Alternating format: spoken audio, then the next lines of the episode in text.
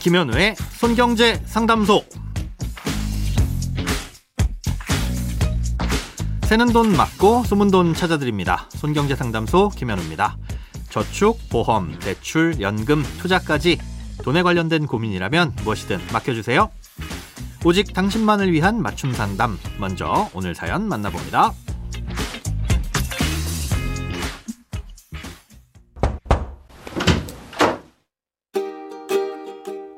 2021년 말에 중개형 ISA 계좌를 가입해서 현재는 주식, ELB 등으로 운영하고 있습니다.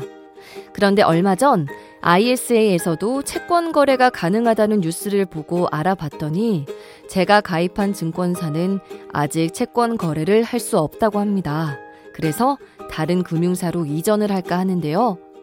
현재 투자 중인 상품이 손실인 상태로 여기서 매도를 하고 옮겨야 하는지 아니면 중도 해지를 하고 다른 금융사에서 새로 가입해야 하는지 고민입니다. 올해 말이면 3년이 되는데 그냥 만기를 채우고 새로 시작하는 게 맞는 걸까 싶기도 하고요. ISA를 해지하고 새롭게 가입할 경우에 잔고로 남은 주식, 금융상품 등은 모두 다 매도해서 현금화가 된 상태에서만 해지가 가능한 건가요? 만약에 만기 전에 해지하고 새롭게 가입할 경우 납입 한도는 어떻게 되는지도 궁금합니다. ISA 계좌는 절세 혜택을 주는 금융상품 주머니 계좌입니다. 음, 주머니 안에 넣은 돈으로 다양한 금융상품을 골라서 굴리다가 3년이 지나면 여기에 붙은 이자나 배당은 200만 원에서 최대 400만 원까지 비과세 혜택을 주고 초과분은 9.9%의 낮은 세율로 과세를 합니다. 1년에 2천만 원씩 최대 1억 원을 납입할 수 있는데요. 이 한도는 채워넣지 않으면 다음 해로 2월돼서 5년 차에 한꺼번에 1억 원을 납입할 수도 있습니다. 이런 ISA 계좌는 모든 금융기관을 통틀어 1인당 하나의 계좌만 만들 수 있는데요. 예, 그래서 내가 가입한 금융회사의 ISA가 마음에 들지 않거나 다른 금융회사의 ISA가 더 좋다고 생각되면 계좌 이전을 하시거나 아니면 해지하고 새로 가입해야 됩니다.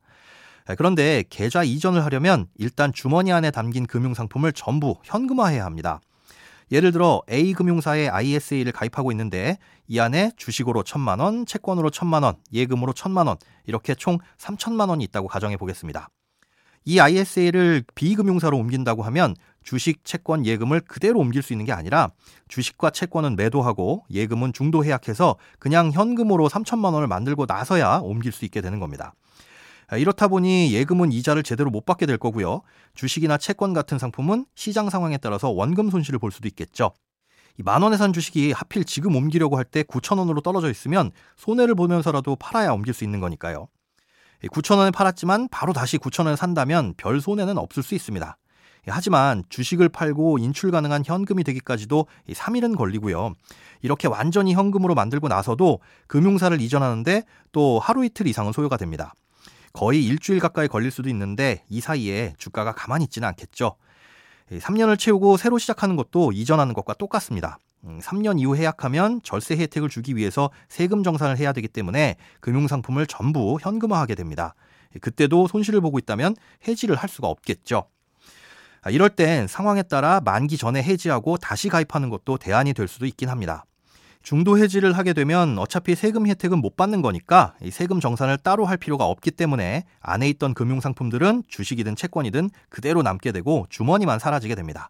예, 그러면 억지로 팔아서 생기는 손해 없이 새로운 금융사에 ISA를 가입하면서 새롭게 투자를 시작할 수 있겠죠. 예, 다만 이건 금융사와 ISA의 유형에 따라서 차이가 있을 수 있으니까 해지 전에 꼭 확인을 해보셔야 됩니다.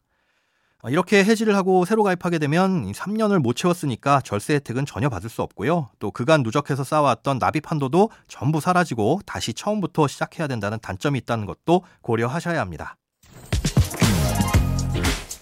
크고 작은 돈 걱정 혼자 끙끙 앓지 마시고 imbc.com 손경제상담소 홈페이지에 사연 남겨주세요. 검색창에 손경제상담소를 검색하시면 쉽게 들어오실 수 있습니다.